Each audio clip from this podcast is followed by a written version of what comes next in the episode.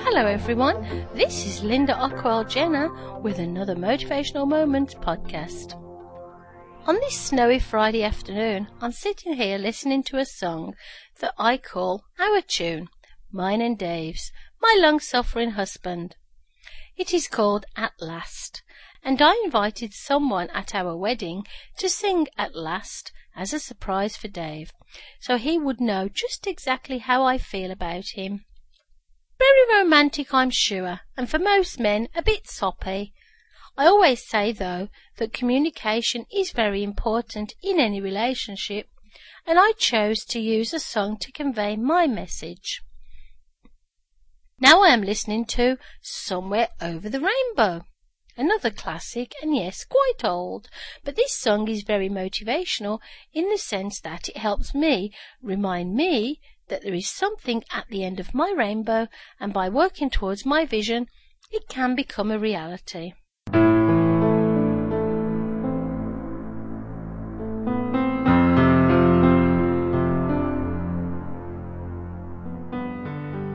On a more serious note, as most of you know by now, I am a strong advocate for health and wellness, prevention and early detection.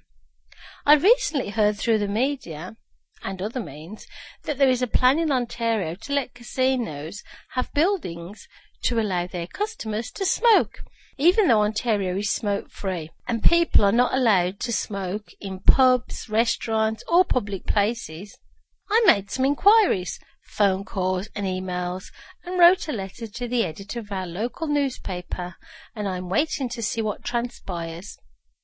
Our government in Ontario talks about prevention and health and wellness, so I would be surprised if they are now advocating smoking in any shape or form. Here is another way that communication is important. Knowing the right information can help us determine what we want to do next in cases like this.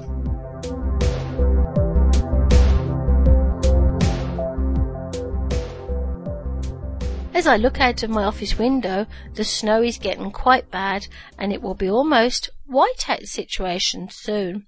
It looks really pretty, but it's such a nuisance. When Dave comes home from work, he will have to shovel the driveway and sidewalks, and my daughter's just left for work.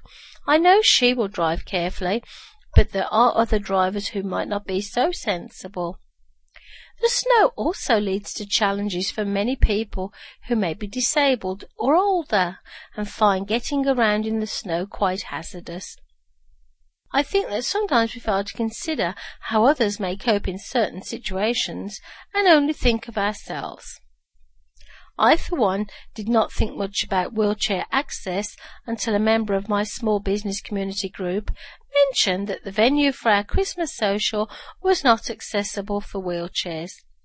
That prompted me to think that in the future I will not just look at life from my perspective, but try and think of others who may have different challenges in life than me.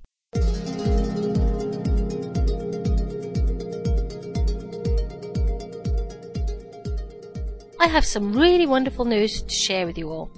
Again, those of you who listen to me regularly will know that one of the reasons I founded Motivational Steps was to spread my important message about health and wellness, and that being a two-time breast cancer survivor did not mean my life had stopped. In fact, I turned my challenge into something positive. As my business began to grow, my client list changed a little, and a lot of my keynotes and workshops were not revolved around health and wellness, but I always knew deep in my heart that that was my true passion, and that I wanted to give back to the people who had helped me with my health challenges. The hospitals, the doctors, nurses, anyone really. And I often do this in a volunteer position or some other way whenever I can. I am often engaged to open conferences with my keynote speech, and recently I was approached to be the opening keynote speaker for a conference in October. The conference is the fourth Life After Breast Cancer conference in Hamilton, Ontario, and it is for me the completion of a circle. I feel that I have come so far since I founded my business and that my circle is now complete. I followed my passion. I set goals, and being able to open this conference means so much to me. As a two-time breast cancer survivor, being able to speak to five hundred plus people and also the people listening by webcast means so much to me. My story of how I managed to carry on with my life after breast cancer will definitely inspire my audience. They will feel that they can do what I did and that turning challenges into something positive is a reality, not just a dream.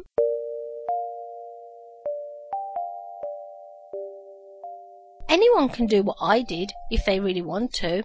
Yes, there are challenges involved in following your dream, but if you have a belief system and want it enough, it really can happen. As you noticed in the first part of this podcast, I mentioned a couple of my favourite golden oldie songs that I like the words to. And when I listen to them, they cheer me up, inspire me, or just help me feel relaxed listening to them. And we all need to feel all of those things most of the time. There is so much going on in our lives today that we tend to ponder on the bad things in life and not think about just how wonderful our lives are or could be if we worked towards helping ourselves in what we really wanted. Envision what you want. Find a photo or a picture of what it is and make sure you look at your vision every day, and it helps keep you on track, and seeing it means you believe it even more and want it even more. Well, I think that's enough for today. It's almost five thirty and Dave will be home soon. We have a busy evening ahead of us, so until my next podcast in February, goodbye, and remember, your life can be what you want it to be, you just have to believe.